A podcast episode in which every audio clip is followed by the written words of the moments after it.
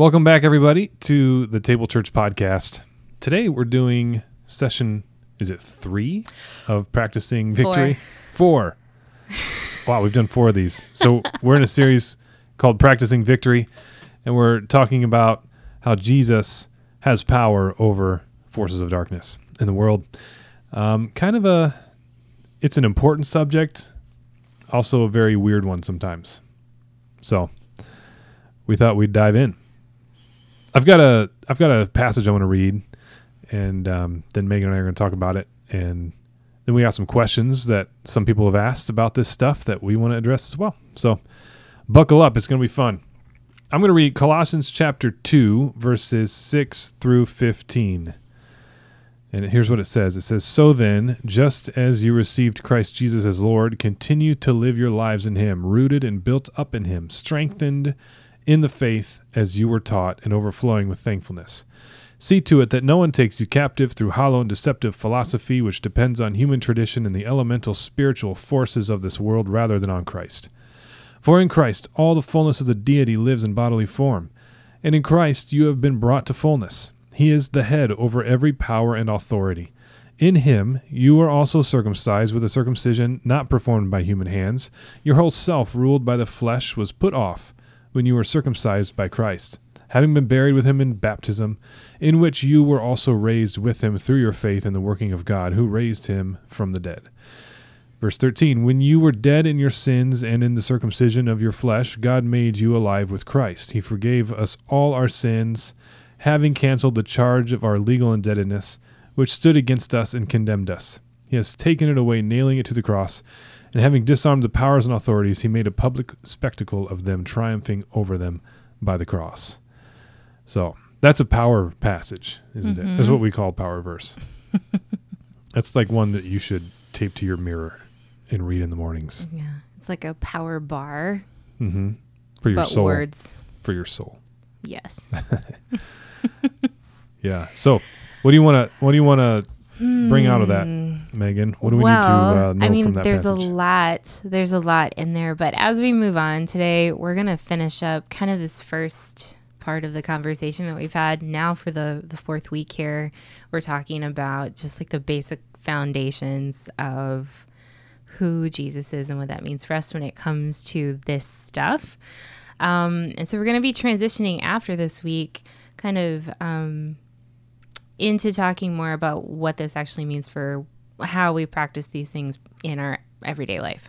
So, have we been talking about that? Yes, but we're going to talk about it a whole lot more. So, as we're transitioning into that, this is the last week we're going to be talking about these things. And so, just a few more questions we're going to answer. But as we look at this text, I just think it's a really good place to go if you want to get, like, I'll always call it like building yourself a raft so that you can, you know, travel some, you know, rocky waters. Just Yeah. like, what does this say about who Jesus is and what I have because of that? And we're going to get into that more today.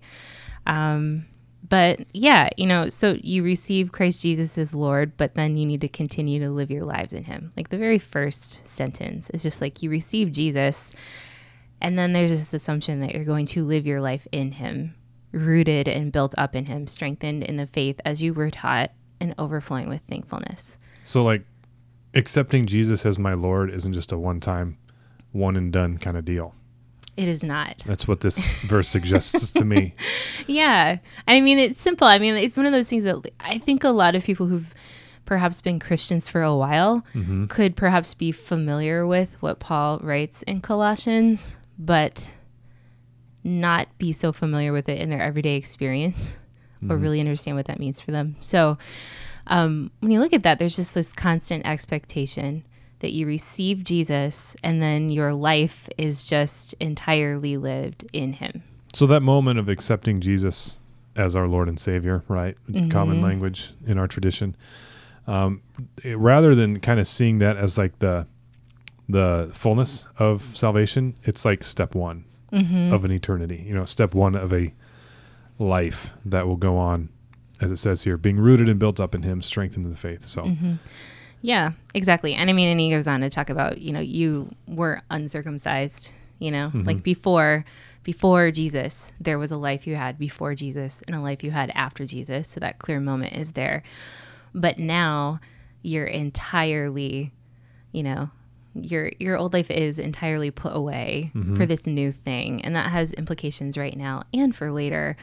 Um, so yeah, you were dead, now you're alive. So he, uh, and then he'll bring it into like he says, make sure no one takes you captive through hollow and deceptive philosophy. So um, the other, you know, trends and thought currents of the day, uh, make sure that you don't buy into that. Mm-hmm. Um, and he says they depend on human tradition and the elemental spiritual forces of this world, which uh, commonly has been understood as like, yeah, Mm-hmm. dark, dark spiritual forces. Yeah. And I mean, he says this in other ways in other places, but b- before Christ, you couldn't have done anything but be caught up Mm-hmm. in all of those things.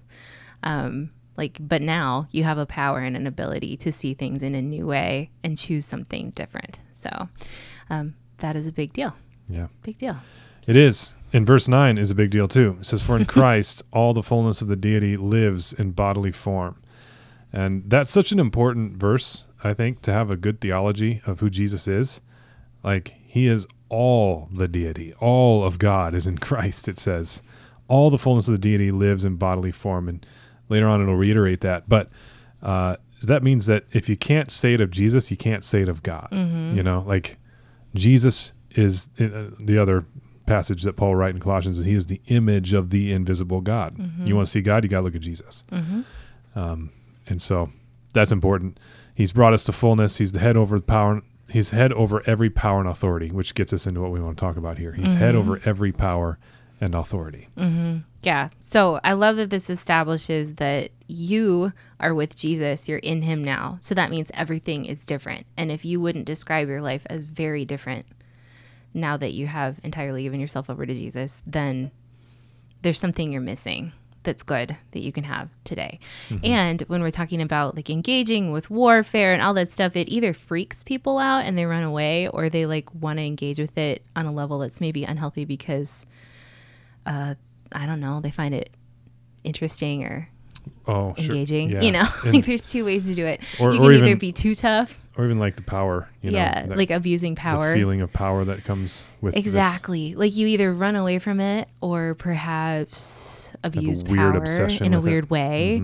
Um, and so when we're talking about these things, I think it's just good to establish that and remember that that uh, everything is already fully contained in Jesus, and you are fully contained in Jesus. And so that's a good way to uh, look at this. And we're going to talk about that more in a little bit. Right on. There you go. Okay, so anything else we want to pull out of this? Um, Mm. We, yeah, he he uh, says that like this life, um, being having been brought to fullness, that this is initiated when we were buried with him in baptism, and raised with him through your faith in the working of, of God. This is this is uh, one of my foundational texts for baptism as well. Um, we were buried with Christ in baptism. We were raised with him in it as well. So it says through your faith in the working of God. So the Christian enacts the death and resurrection of Jesus through baptism. And there's literally nothing that you do that you're not doing with Jesus. Mm-hmm. And so when we're too quick to say, don't be afraid or whatever, um, that is true. But a lot of people don't don't live that experience of actually feeling like they're with Jesus. Mm-hmm. But when you understand that, you do find yourself doing things that you maybe would have been running the other direction from Right. in the past. Yeah, totally. So, so yeah, we're gonna talk about all of that here in just a little bit. But just like that, that if I was gonna say anything to wrap up this before we move on, that remembering that there is nothing that you do in your life now as a person who is redeemed that isn't done entirely with Jesus and in Jesus. And so as we talk about what we're doing next, just that's the framework for everything. God's never asking you to do anything that he's not also doing with you. Mm. So, yeah. yeah. We should wrap up quick with just verses 14 and 15 says, um, God forgave us all our sins, having canceled the charge of our legal indebtedness, which stood against us and condemned us. He has taken it away, nailing it to the cross, and having disarmed the powers and authorities, he made a public spectacle of them, triumphing over them by the cross. So when we talk about the authority of Jesus, it's like it's not just power; like he embarrassed like the the dark forces. He disarmed them and made a public spectacle of them mm-hmm. on the mm-hmm. cross. Yeah. Nobody expected that the cross would actually be Jesus' enthronement, like the, the, the greatest manifestation of his power. But mm-hmm. it was. In that moment, he defeated and overthrew darkness. Mm-hmm. And so, as a Christian, if you want to know like your greatest weapon against darkness, it's the cross and manifesting the cross in your life through yep. things like enemy love mm-hmm. and forgiveness and self you know selfless denial and stuff like that. Mm-hmm. so exactly. And that's like we talked about this i believe with like uh, one of the wesleyan time machine episodes but um, just that idea that like you can in christ take anything that the enemy is throwing at you anything the world is throwing at you any mission that the world or the enemy has to tear you apart you are already fully contained in christ who has already entirely disarmed those things. And while they might have some active power in your life right now, you already contain within you the fullness of Christ, the power to flip it on its head. And so that is this big mystery that I have lived over and over and over again as a believer. And I know you have too, Phil, that when mm-hmm. things come at you, it can be a moment of like, like a very brilliant reality of how powerful Jesus is. Because in the darkest things that get thrown at you, you can throw it back. and so um, it's incredible. I think nobody would ever ask for anything difficult to ever happen to them. Nobody asks for, you know, attacks from the enemy or stuff to happen to you in the world that's hard. But when you're able to, in Christ, look at what you have in Christ and understand your authority to tell things no, to push things away, to choose something else than what, you know, every fiber of your being might be mm-hmm. feeling mm-hmm. like doing. That's power. Mm-hmm. And usually, as Christians, that kind of power gets lived out, like you said, with hospitality, humility, forgiveness truth yeah. telling and love all of that so Good. we're going to talk about that today all right let's let's do it all right so the point for today we practice victory by choosing to follow jesus as our master okay that's, that's our point that's the big point we practice victory by choosing to follow jesus as our master mm-hmm. so the, really that's just it like all of spiritual warfare can be wrapped up in saying is jesus your master and are you mm-hmm. following him mm-hmm. and he's not your master if you're not following him right so, yeah, but you know, so you got Matthew 16 24. Then Jesus said to his disciples, Whoever wants to be my disciple must deny themselves and take up their cross and follow me. John 8. It says, If you hold to my teaching, you are really my disciples. Like, if you want to know, Am I a, disciple? That is how you know. Yeah. And so, uh, can you be a Christian without being a disciple? That's the big question. I think I know what we would say. yeah, I think we would say no. Like a disciple is a student of Jesus. That's a Christian, a mm-hmm. person who's following Christ, mm-hmm. a Christ one. Yep. So, can you be a Christian and not be a disciple? No. But do many people call themselves Christians and then not live as a disciple? Yes. Yes. Mm-hmm. Yeah. So, and that is where things get messy right for us. That's why practicing following Jesus can be so exhausting and hard for people is when you try to be a Christian but not follow mm-hmm. Jesus. So yep. that's hard. All right. So as Christians, everything that we have to say and do about evil is framed in the context of victory. So like I was saying before, like there's nothing, there's nothing that you combat with Jesus in the world today or within your own soul today that isn't already framed in the context of victory like it's settled. That's it. That's it. And so there are things right now that are not right entirely yet, but it's already a story you're you're that's beginning to unfold, but you understand yeah. it's in the context of victory. It never leaves the victory sandbox. yeah, yeah. It's like the the vic. I kind of think of it in a way like that the cross and resurrection victory was initiated, and, and you know new creation will be actualized. Mm-hmm. Right. Mm-hmm. Like it's we're on that inevitable path. Yep. Yeah. And so as you as you think about whether you're a person who in the past would say you engage with spiritual warfare by not engaging with it as much as possible or mm-hmm. if you'd say I don't know, I've been a part of some stuff that I I'm not sure or you'd say I don't know, I've just always felt like drawn to it or something like that. Wherever you're at in that um, this is this is for everybody. context of victory. So, spiritual warfare and victory is made up of selfless, obedient choices in the middle of your ordinary life. So, when we think about spiritual warfare, a lot of times we think about like fantastical things. Mm-hmm. um, but really, like the heart of this, the real like bread and butter of what it is to live as a victorious Jesus follower is warfare and victory that's made up of a lot of selfless, obedient choices that you make in the middle of your ordinary life, usually when no one's looking, and mm-hmm. definitely often when you would rather do something else. yeah, because those are the moments. Those are the moments that are going to determine um, the resources you've got when mm-hmm. weird things happen. Yeah, you know when exactly. the big things happen. You know mm-hmm. what what narrative have you um, attached yourself to the rest of your life? You know what story about the world have you believed to be most true? Mm-hmm. That's determined in those small choices. And when you are faithful in those small choices, then the big ones or the big moments, I guess, the big moments of crisis, um, like your who you are and what you'll be in those moments is already determined. Mm-hmm. Mm-hmm. And most of the stuff that I know this to be true of me, most of the stuff that the enemy is doing that jacks you up and destroys stuff in your life is happened in it happens in subtle ways when you're blind to it or numb to it or distracted by something yeah. else. Mm-hmm. And so you're constantly being formed no matter what in all kinds of ways and you're either deliberately choosing to go against the tide and be formed by Jesus in the midst of all these other distractions, or you're kind of numbing out and allowing the enemy to form you in ways you don't even realize. And then suddenly something bigger happens and mm-hmm. it all kind of comes to light. Yeah. So, right.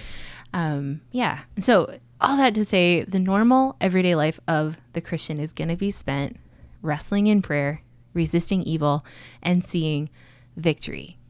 So Jesus followers are familiar with victory. Yeah, and just to reiterate again, when we say this language of victory, we're talking about like the small things in your life, you mm-hmm. know. Like actual you can see victory mm-hmm. often. Yeah, and not just like big stuff every 5 years you maybe see something cool happen. Like every day of your life can be saturated with victory that you see in your own heart, in your own life, in your family, in your home. I don't know anybody that isn't pretty aware of some tensions in their house, mm-hmm. right? Right. or, you know, things that are not quite as good as we want to think that they are, mm-hmm. um, things that are not as okay as we think that they are. Um, you know, everything yeah. is not fine. Our emotional and mental health these days are rough. Yeah. You know, like people are feeling really, really bad. Mm-hmm. And we we just got to remember that in vi- we have victory in Christ. Mm-hmm. And yeah. we can take authority over some of these things. Mm-hmm. And that victory is real. It's not mm-hmm. just this idea of like, yeah, I know I have victory in Christ, but like you should be familiar yeah. with the feeling of being healed and seeing other people get healed and being able to break through temptations you have to get angry again to mm-hmm. the point that you sin and all those things. Like it should be normal and regular and an everyday thing for you to be working this stuff out wrestling with it and seeing things happen. And if it's not familiar to you you're not alone but there's more. There's a lot more. Still go to your counselor though. Mm-hmm. sure. Yeah. Like we're not we're not we're not saying that like none of that that stuff isn't real or something like that by any stretch. Um, no, we're actually going to talk about that uh, mm-hmm. next week, next okay. time. Cool. Yes, we are, but we are not saying that. That yeah. is very true. But that's that's a part of victory, right? Yeah. Like the vulnerability of going mm-hmm. and getting help when you know you need it so that yep. you can be a holistically healthy person. Right. Yeah. And because uh, we got to recognize that sometimes victory is not in the alleviation of the problem the way you want it to be alleviated. Mm-hmm. Sometimes victory is in like developing the courage to face it mm-hmm. and that sort of thing. Mm-hmm. Um, so just be open to what kind of victory Jesus actually wants to to bring out in you. Mm-hmm. Can you accept that there may be a case for Jesus to empower you to have true victory, but still need to stay in a situation you just want to run away from. Mm-hmm. Sometimes there are things you just need to run away from. Mm-hmm. Yeah. And that's why you shouldn't be making decisions on your own. Mm-hmm. You need to have people in your life that can help you. But there's a whole lot of times that victory is going to mean having the clarity and discernment and power to love when you want to run. Yep. and, and wisdom is the ability to know those things. Mm-hmm. Yeah. You know, like maybe you're in a situation that is not you know you'd prefer it to go away. You've got a difficult situation at work or whatever, and you yeah, let's pray that God would you know like solve that problem. But maybe He wants to make you the kind of person that can exist in it healthy. Mm-hmm. Mm-hmm. That's also yeah. victory. I mean, and I think we'll get into this a little bit later too, but like the notion that when we stop expecting the exterior circumstance to change in order for us to have interior peace, we can really get to a lot of new levels with God. And so, yes, exterior things, we want to see those change, but mm-hmm. God is interested in all of you and not just your exterior circumstances. And so, while you are partnering with Jesus to see things get changed in the world and get made right, he's going to keep making you right. And if you don't let him do that, then all of the other stuff will get frustrated too. And you might be tempted to just give up. So Good good word. just know you want to make the world a better place. Jesus is coming for you. All right. hey, we've So- got some questions. So All right. I'm gonna I'm gonna read them And then we're going to then answer we'll them. just bat them back and forth. We're gonna see where this takes us. It says the first one is what's the difference between enemy oppression and possession? hmm Difference between enemy oppression and possession. Yes, that is a very good question. hmm It's a very good question. And it's something we don't talk about a lot, I think, in the church. But I haven't preached any sermons on demon Yeah. possession yet at Table I mean, we've mentioned it, I'm sure. It's in the queue. It's coming. I'm just kidding. It's actually not. Maybe it should be. But I mean, is- this that's is why we have the about. podcast. That's The why po- these are for the darlings that don't make it onto. yeah, this is uh, where we talk about the stuff the you wouldn't say on Sunday. yeah, because it's just too much. Yeah. So, no, um, I, I, I'd talk about this on Sunday. I would too. I would too. It's just a whole conversation. On Probably will sometime. Um, but anyway, so what's the difference between enemy oppression and possession? Okay, so here's what I always say to that. So Satan hates God, but Satan can't harm God, can't do anything to touch him. So instead, Satan tries to destroy what God has made. So in particular, he wants to destroy the ones who bear his image, and that's us. Okay, so Satan rebelled against God, and he wants to encourage us to reject God too. That's what he wants. That's what he wants. He can't touch God, but he can try to hurt us. So that's how he works with it.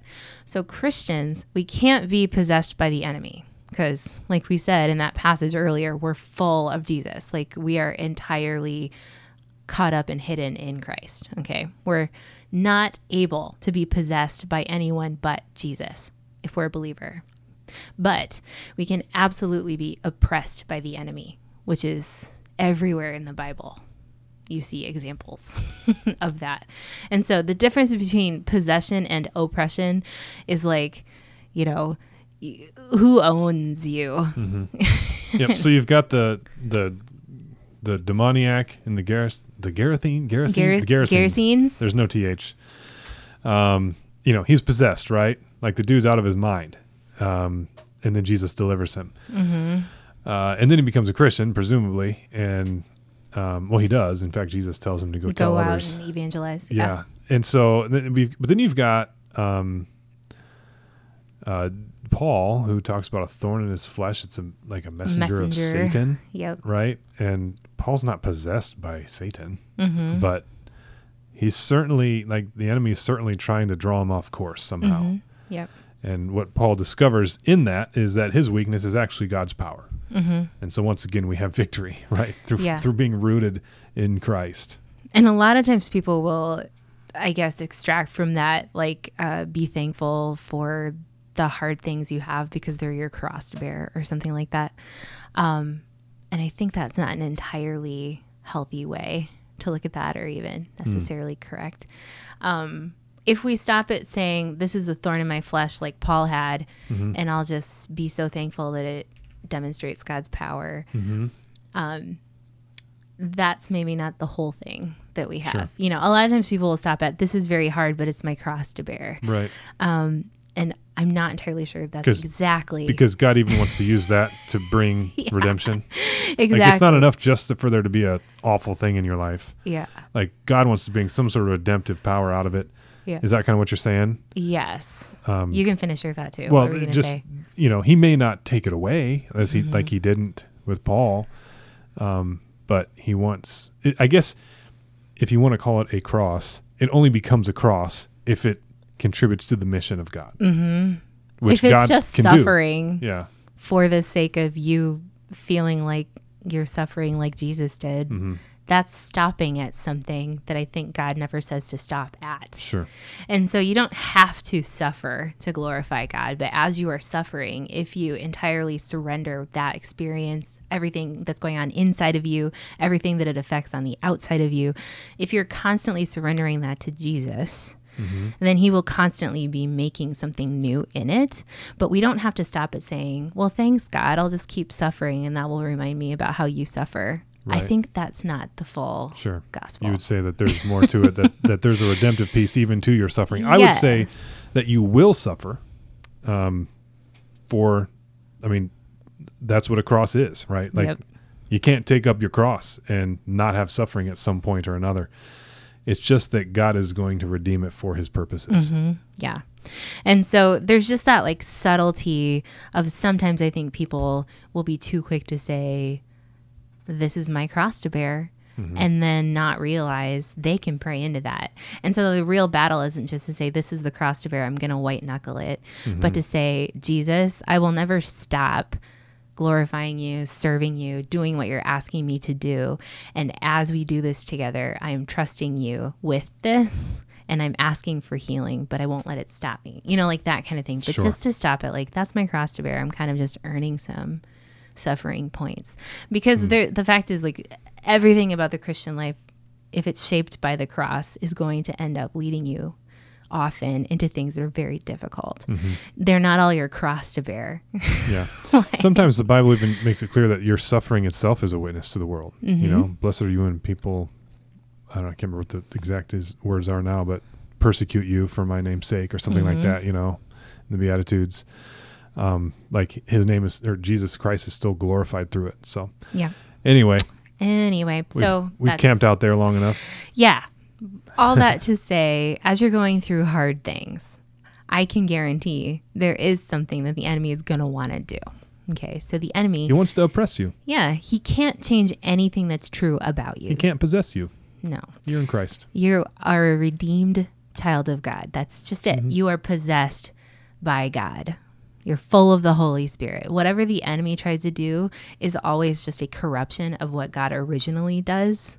And so, whatever we talk about like enemy possession, just know there's a more powerful full possession that God has over you if you're a believer. Mm-hmm. That's just one and that's it. So you're loved and you're wanted and you're gifted and you're called and Satan hates that. And he Yep. can only try to accuse you and confuse you about your identity. He can't mm. change your identity. He lies to you and he tries to distort your perception of reality and he wants you to get hurt and then hurt other people.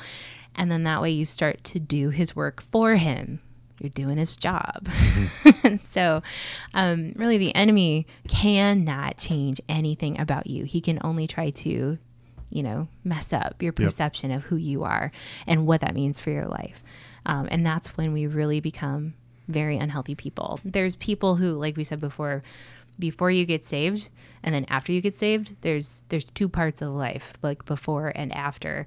And so once you get saved, um, some of the most powerful things that the enemy can do to tear people down, I think, comes from people who are Christians but are not aware of what's going on. And that's why I think the letters in the New Testament, in particular, all those epistles, they're full of admonishments for people to get sharp and mm-hmm. wise in the spirit, to stay together, to stay bonded together with love and mm-hmm. peace, and to constantly stay on alert. You know, Yeah. constant vigilance because there are so many forces trying to steal away what God is doing and distort your perception of reality and tear you away Yeah. from things of Jesus. It's good.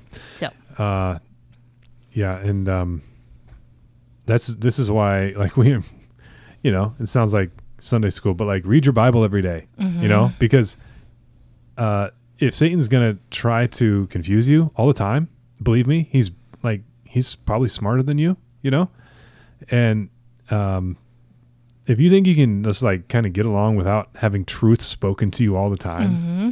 You know, if you think you can keep things straight without that being constantly put into you, the mm-hmm. truth of Christ, then let me just say you're a lot better than I am.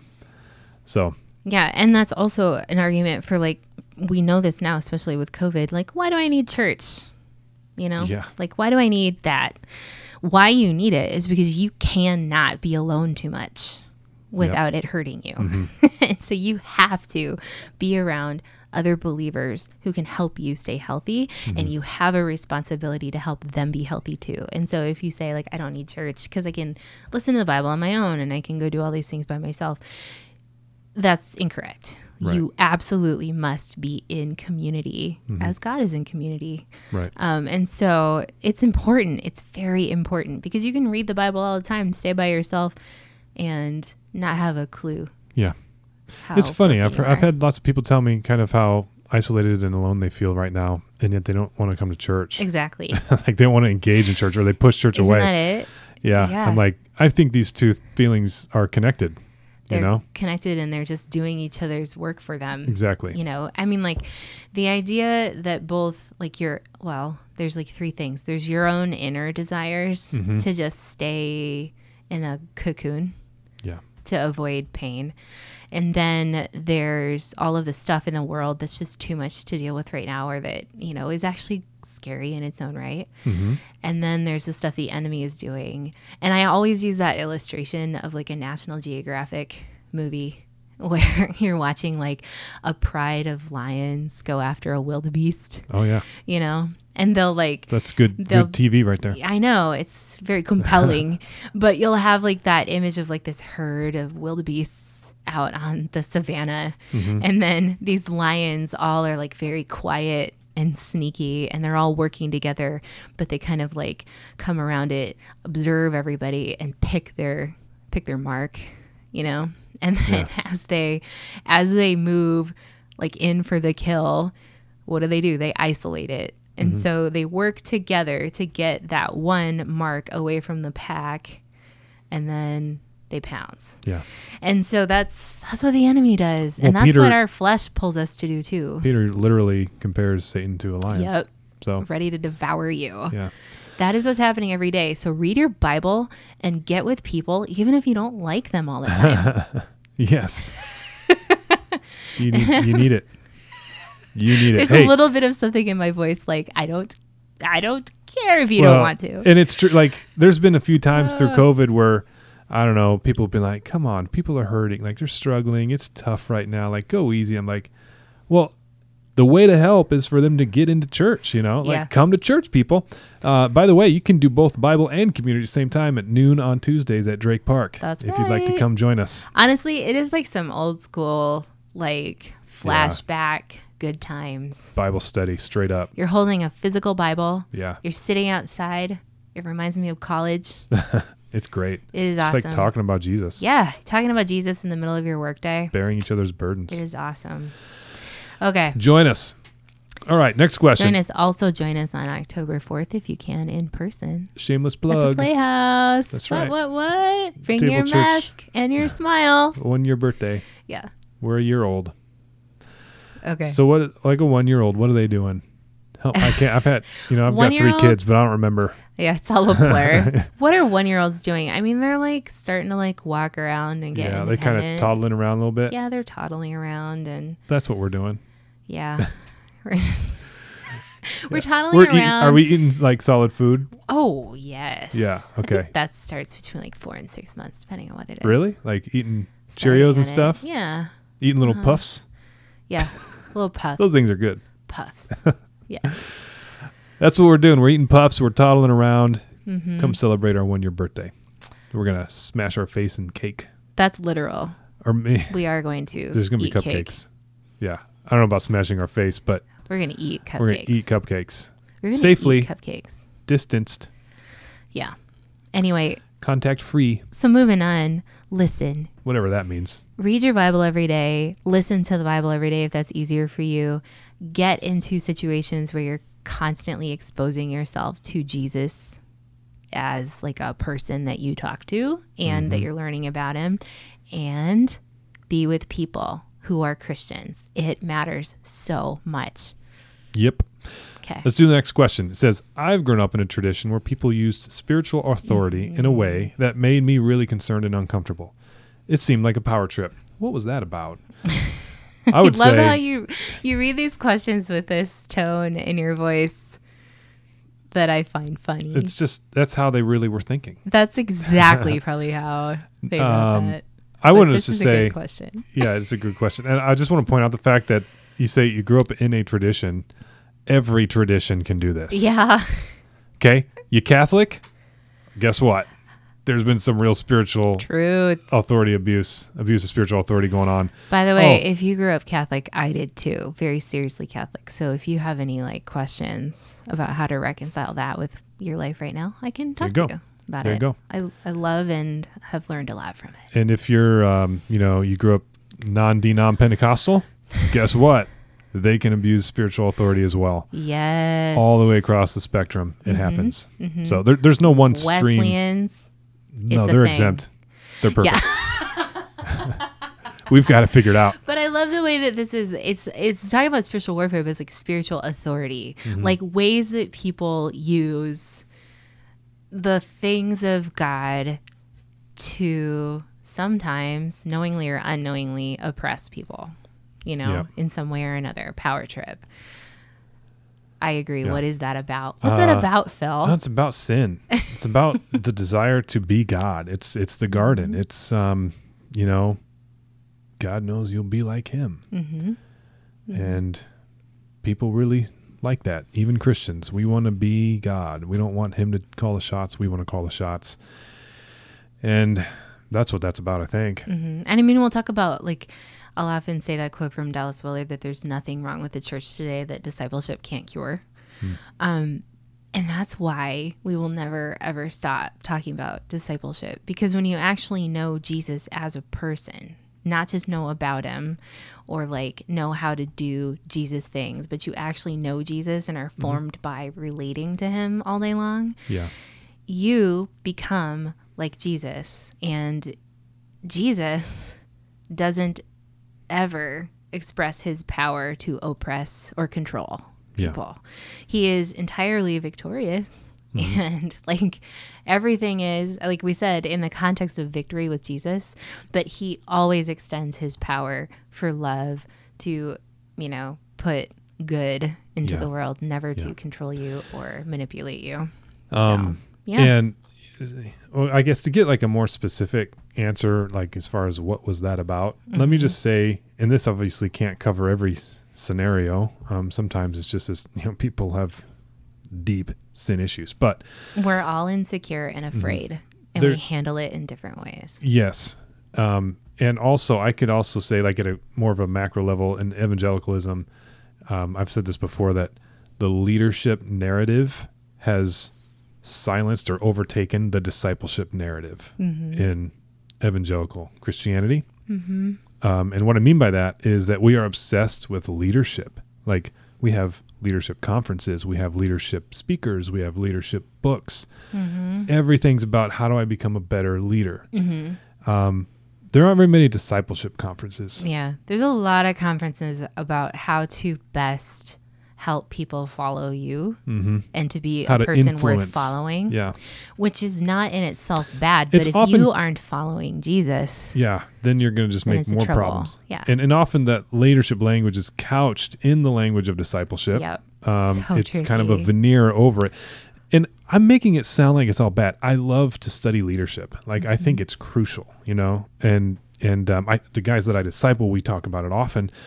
And uh, so I don't want to make it sound as though I'm drawing like some hard line between the 2 or Mhm. something like that. Like a disciple leads, you know. Yep. Uh, but but it just is unfortunate, and I think we're probably seeing the uh, the results Mhm. of a church culture that's obsessed with leadership over and above its obsession with humbly following Jesus. Mhm. And, and in some ways, we've we've rationalized ourselves into thinking that actually one is the other when it isn't. Yeah. They're not the same. They're different, right? There might be some overlap in some ways in careful scenarios, but these are two different conversations. Mhm. I mean, you look at like if you were to ask, and we're only talking about leadership in the context of the church right now, Right. so like Christians. We're not talking about in general, but as we have all these conversations about leadership, I think it's revealed in the fact that if you talk to a group of ten evangelicals right now and say, "What is discipleship?" Nobody's really sure how to describe. Or what was what the last is. book on discipleship you read? Yeah, or like when's the last time that you just got together and learned from Mm-hmm. an incredible teacher about discipleship? But if you say what is leadership, they'll say it's influence Right. or it's you know whatever. Or they'll have they'll have names that they can rattle off that they've read and, and learned from and stuff.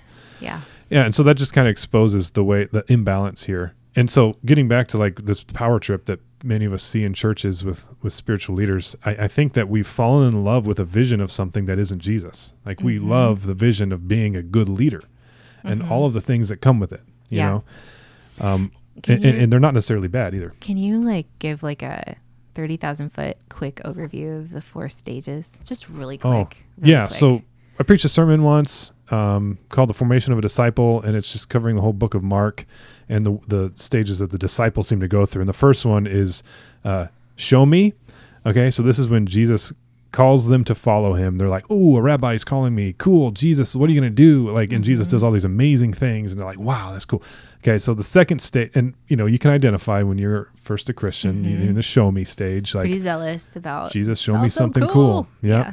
Uh, next is um, let me, and shortly after Jesus calls his disciples, he sends them out to do ministry, and they do a mm-hmm. really good job. They, uh, you know, they deliver people from demons, they heal people, they mm-hmm. preach. People are repenting. Like it's a good day of ministry, mm-hmm. and they're like, Jesus, look at all the stuff that we did. And they think they're on top of the world. So show me and let me. Now, here's the thing. I think that in our leadership culture, we stopped there with our discipleship. Um, that that the leadership narrative that we're identifying here has trained pastors, church leaders to consider those two stages all there is Yep. to discipleship. Show me and then let me. So you kind of you know You're train invited somebody up, into something cool, and and, you then you, go do to do ministry. the same thing. hmm But there's another stage, and is again I think chapter eight in Mark, Mm-hmm. a third stage comes along, and Jesus starts his language suddenly changes where he says like I'm going to be you know the Son of Man's going to be delivered over to the chief priests, and like gonna, he's going to be killed. Like Mm-hmm. Jesus predicts his crucifixion, and the disciples are like what? Mm-hmm. And uh, Jesus is like uh, you got to do this. You got to I can't remember the text now, but um, you know be baptized in the baptism need that I'm eat. baptized with. Yeah, or something like that. Yeah. Yeah, and and so there's this third stage that I call break me. The disciples have to get to the point of recognizing they need to be broken Mm-hmm. for for God. Um, and it's not all the high and mighty stuff of stage Mm-hmm. two, right? Yeah. But there's a certain breaking of your will and of your. You have to submit to whatever God has for you, and that what God has for you is a cross. Mm-hmm.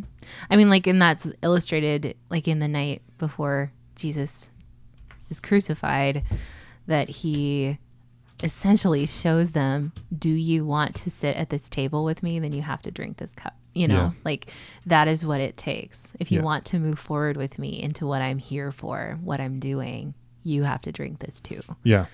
Yep. So, um, yeah, I just flipped open to, to eight. And of course, um, you asked me to do this in 30 seconds and here we are. But, um, Jesus or Jesus says to Peter, well, Peter starts to rebuke Jesus for the fact that Jesus says he's going to ha- be handed over and killed. So Peter starts to rebuke Jesus and then Jesus says to Peter, Get behind me, Satan. You don't have in the mind the concerns of God, but merely human concerns. At which point, Jesus then says, Whoever wants me to be my disciple must deny themselves and take up their cross and follow me. Break me. That's Mark chapter 8. That's what we find. That's the third stage of discipleship. And then the Yeah. fourth.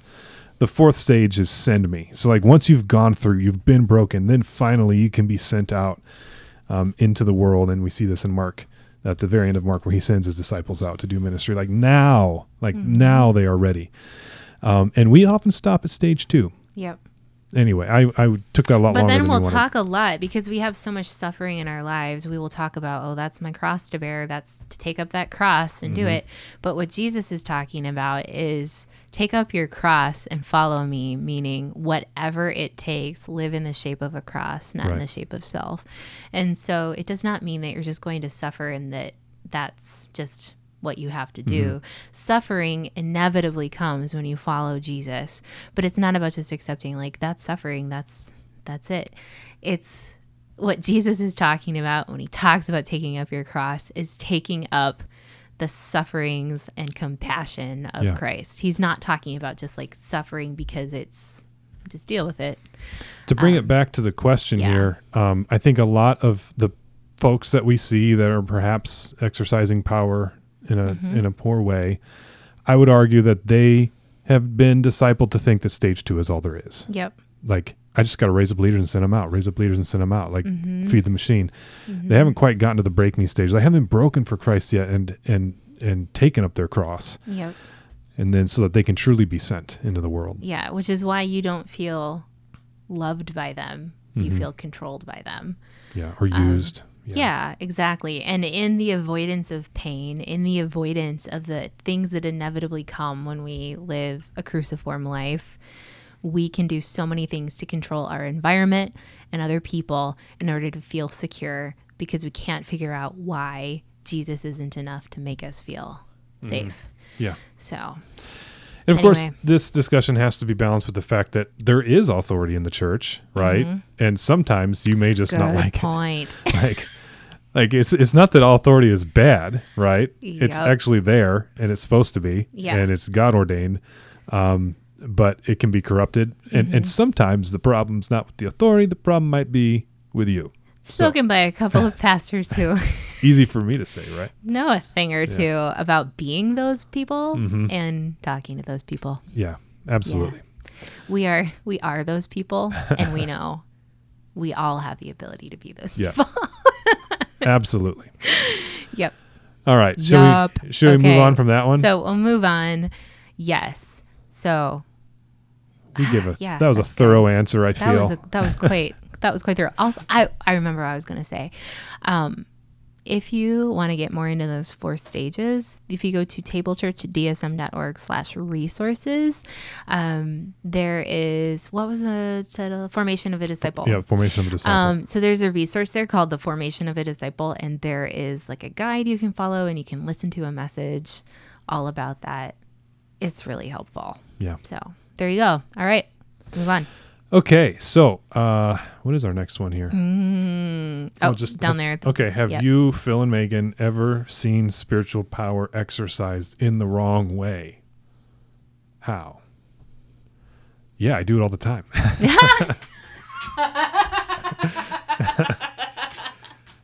Just being honest. Oh, Uh. Did I laugh too hard? no. It's, it's good. It's good. Okay. But yeah. So let's start with that.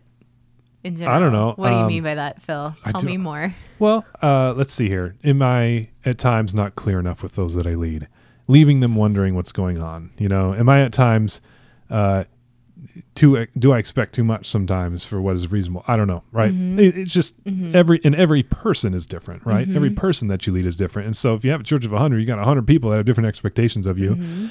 and and what the church should ask of them or give to them. before is that authority is actually present and not. It's not good or bad. Like Mhm. authority exercised in Christ is a beautiful thing.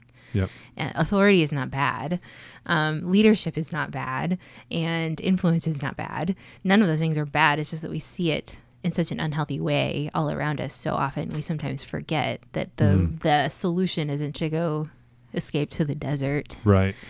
Um, Yeah. It's to submit it to Christ. So, Mhm. anyway, if the question is, have you ever seen spiritual power exercised in the wrong way?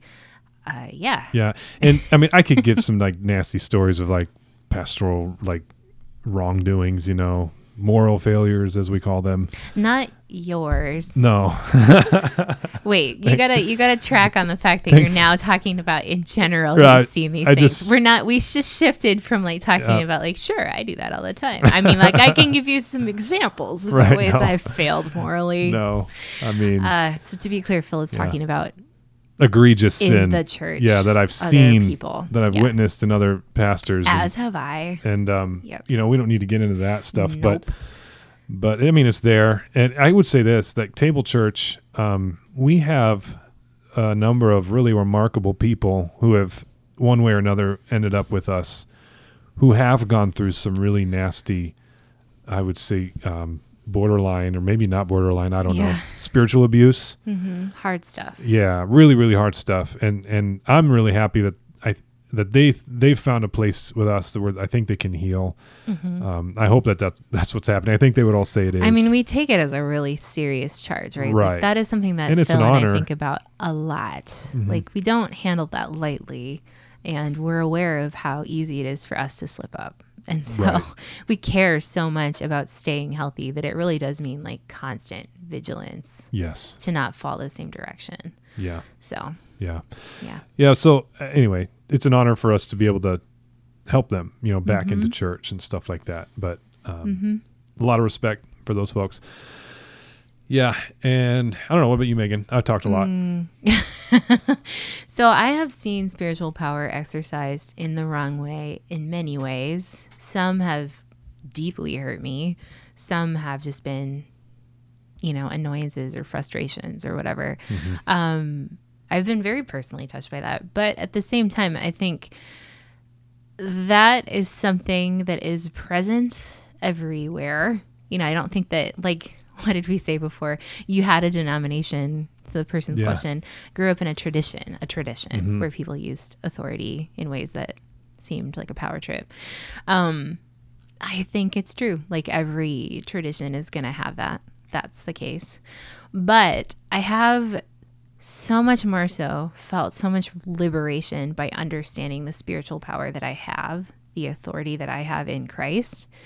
Um, and getting to share that with other people too. So, as much as any kind of spiritual power that's ever attempted to oppress me has deeply cut me, I have also, through those things, understood on a really intense level just how much I have in Christ. And hmm. so that's been incredible. But what that leaves for me is this sense that, like, anytime that I want to be lazy and settle for just manipulating people subtly or Yeah. asking too much of someone mm-hmm. or not asking enough of someone because I don't want to put the energy in.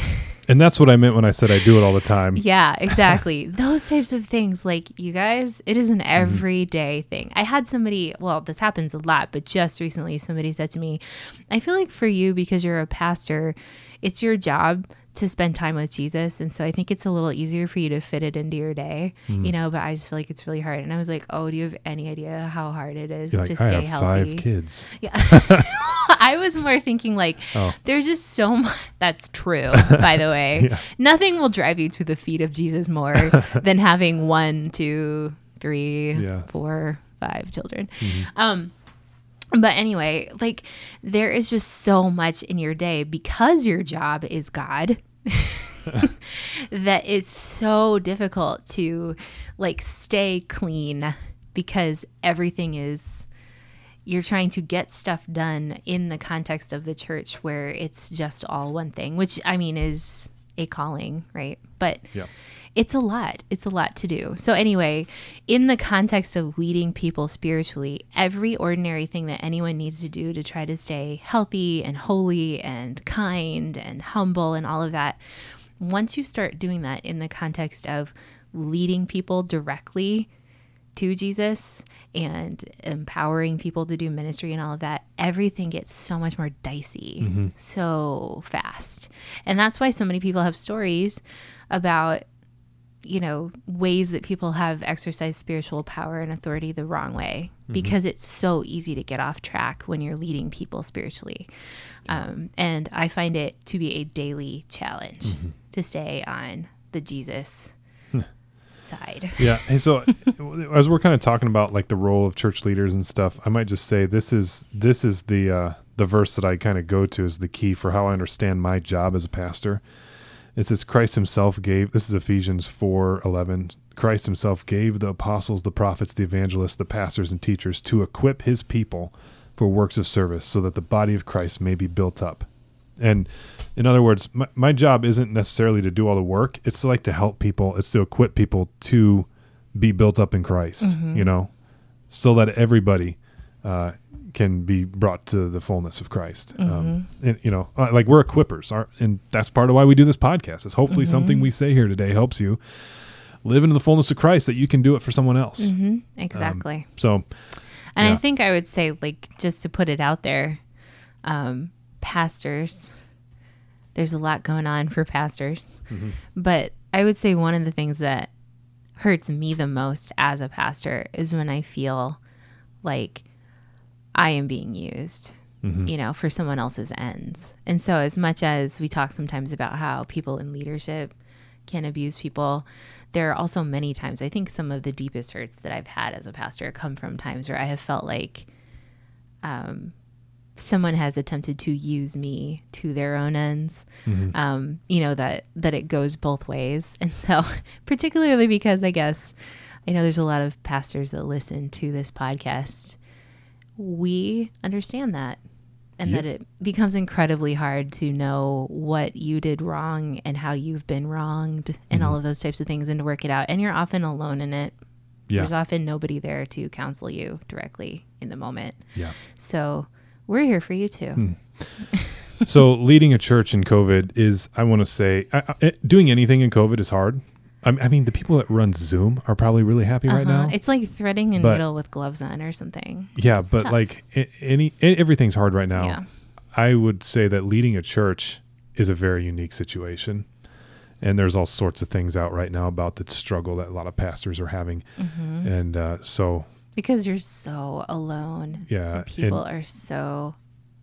the expectations right now are very Yes. invisible, you know. hmm anyway, our our job is to help you or help those in our church be equipped and built up um, to do ministry. hmm That's why we exist. We're we're, um, we're not here to do it for everybody. We're Mhm. here to help others do it. In fact, you could say that when we became pastors, we left the ministry because it's really the people in our church that are on the front lines. Mm-hmm. It's you know? so true. My life is so different now. And Yeah. in so many ways, that is true of me Mhm. that it's all about empowering other people. And I get to do a lot less Mhm. than I used to with hands on stuff. So, but anyway, that, um, yeah, all that to say, yeah. Wrap us up, Megan. uh, Land the plane for me.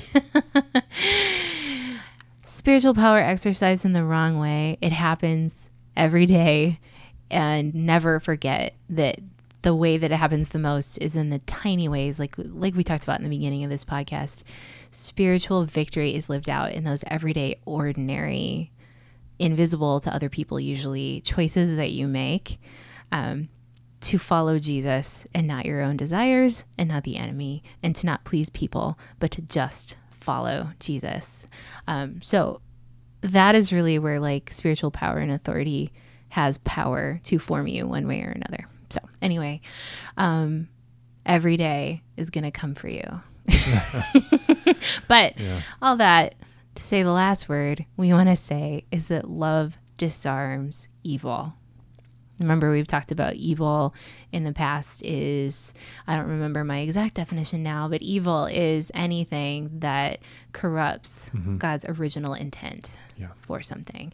And so that can be sin, it can be stuff that just goes wrong that we don't have answers for. Um, all of those things, your own choices, stuff people do to you, all of that is evil. And love disarms the power of all of it. Um, so, St. Augustine, I, I read this once, um, said, True whole prayer is nothing but love. And I think that's true. True whole prayer is nothing but love. And so when you look at it that way, that love fuels everything. Like God isn't just loving, God is love. And everything that God does isn't just loving, but it is love. So that's what He is doing. And when you pray, when you unite yourself with God, and that's why we're talking about prayer, reading your Bible, all of those types of things. Those keep you united in communion with Jesus in the midst of your life. That's really what it's all about staying rooted in love as you go do other things. So exercising authority in christ it reflects the person of christ. So when like we were talking about before when we operate in jesus' authority what we do is always ruled by love and compassion so not anger or control or pride or fear so if you've seen people confront darkness and evil in any way that didn't communicate love then I'm sorry about that. Mm-hmm. And Phil and I have probably done it to some of you too, right? Like we sometimes can do that.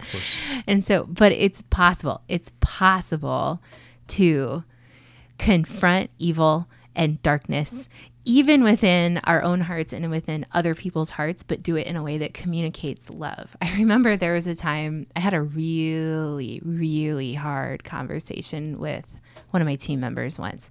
This was probably three or four years ago. Um, and they were in just a really, really rough place. And they knew it. Like, it's not like they were blind to it. But we had a bit of an impasse about what that would mean for um, how they could lead in the future. Mm-hmm. Um, and I remember we we had this conversation. It was probably like an hour and a half long. It was one of those really hard day kind of conversations where you know it's a it's a big deal. It's a big deal. Um, and as we were leaving my office, I remember she was like, we had completely not come to an agreement about what she was going to do, you know? And I remember as we were walking out, before I opened the door, she said, I feel so loved. Aw. I don't tell that story to be like, look, I did it so great. But what I'm saying is, I was even surprised by that. Yeah. But all I was doing the entire time we were having this conversation was attempting to compassionately love her as actively as I could, but not back down on what I Mm-hmm. knew needed to stay in place. And you can do both at the You can do both. And what was funny is like I was even surprised she felt that way. Yeah. And she just she almost had this confused look on her face. Like she was like, I've not ever experienced this exact feeling in Mm. my life. Like this sensation of being in total disagreement about so many important things with someone Yeah. else. And also I feel so loved. I don't know how to like what is happening right now. And Mm-hmm. I was like, uh time. That's cool. Jesus. But anyway, I'll never forget that. And I remember the whole time I'm just trying to be so intentional with what I'm saying. And I know we are just in such a harsh, you know, impasse with what's Right. going on. Um, but it's possible. And I've never forgotten that. And it's something that I try to just hold on to in those hard times. Um, you can disagree and radically love someone. And it means something significant. So, um, yeah. So there you go. All so it's all about- So uh, next week we'll be back. Is next week the last? Gonna be the last installment of practicing victory.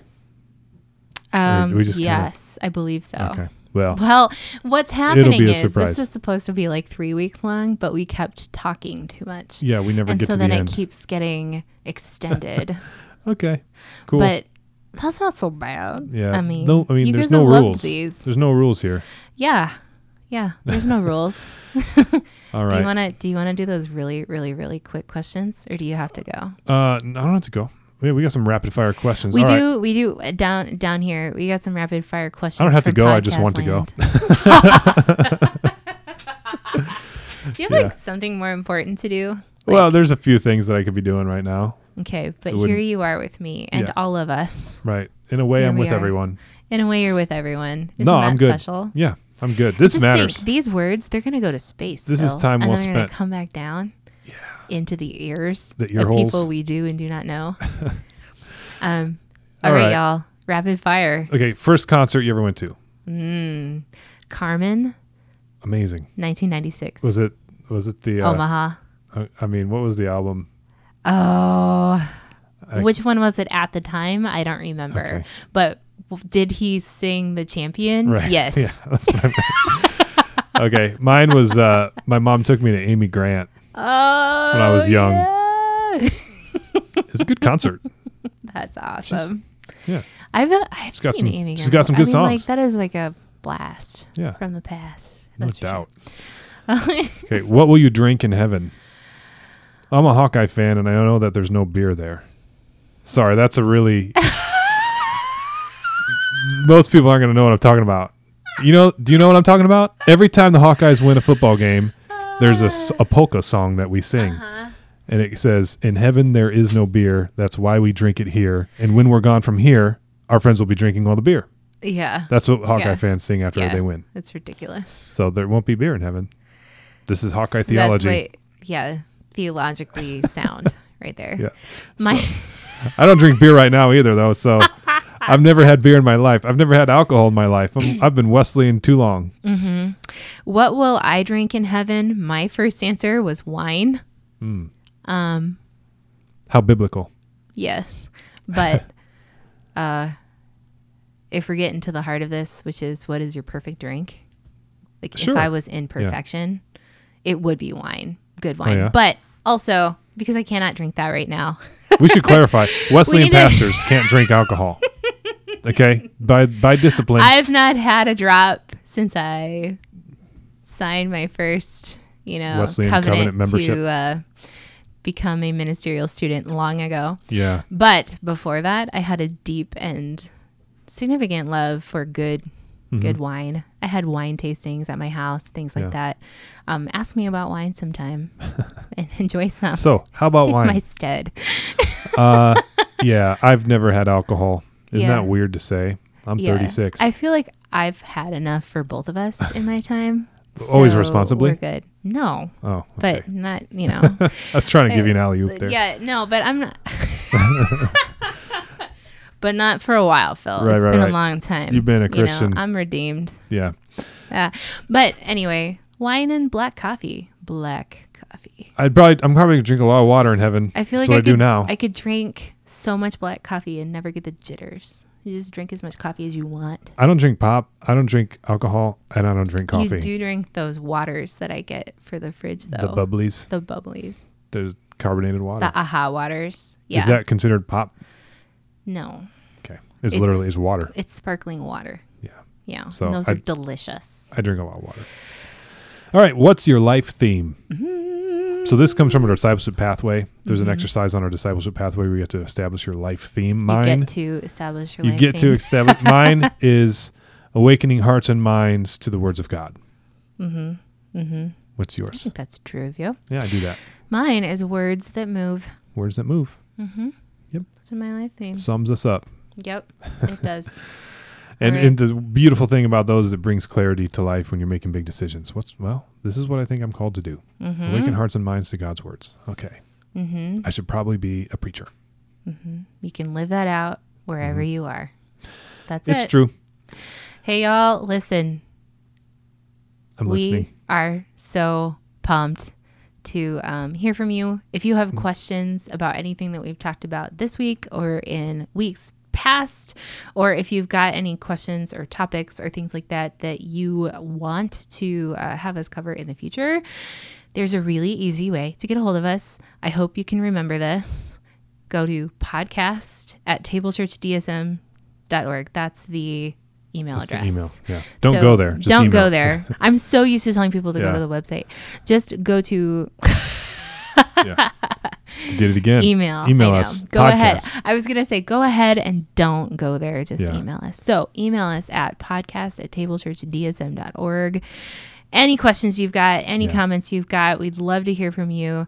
Um, somebody kind of asked a question and felt like they were bothering me. I was like, no, no, no, no, no. We need to know what to say. Podcast next. material. Uh, and we got to get better at giving these little plugs at the beginning of the podcast, not an hour and seven minutes in. Mm-hmm. That's true. Anyway, you got questions still about anything, podcast at tablechurchdsm.org. And if you are so inclined, please open up your phone right now and go to Apple Podcasts and rate and review us there so it's easier for your friends to find us. Totally. Yeah. All right. Thanks, everybody, for listening. We'll talk to you next time.